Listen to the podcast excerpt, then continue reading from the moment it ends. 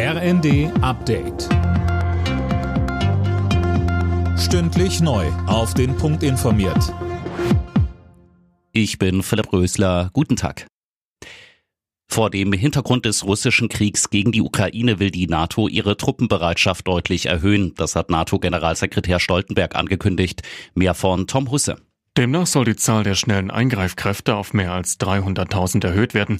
Zum Vergleich, bisher umfasst die Truppe gut 40.000 Soldatinnen und Soldaten. Stoltenberg sprach von der größten Neuaufstellung seit dem Kalten Krieg. Und weiter, die NATO müsse schnell und reibungslos auf Ernstfälle reagieren können.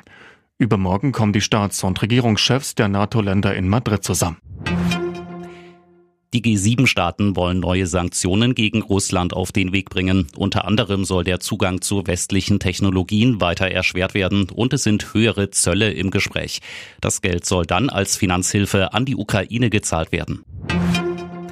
Wenn das 9-Euro-Ticket Ende August ausläuft, soll es durch ein neues, günstiges Ticket ersetzt werden. Das plant offenbar die Bundesregierung, berichtet das Handelsblatt und beruft sich dabei auf einen Entwurf für das neue Klimaschutz-Sofortprogramm. Mehr von Manuel Anhut.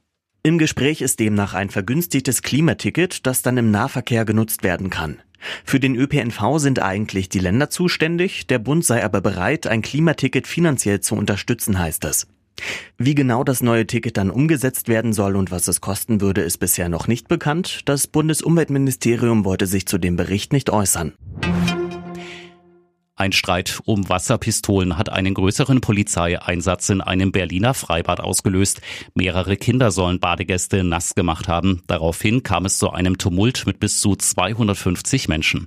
Die Polizei konnte die Situation entschärfen. Das Bad wurde vorzeitig geschlossen.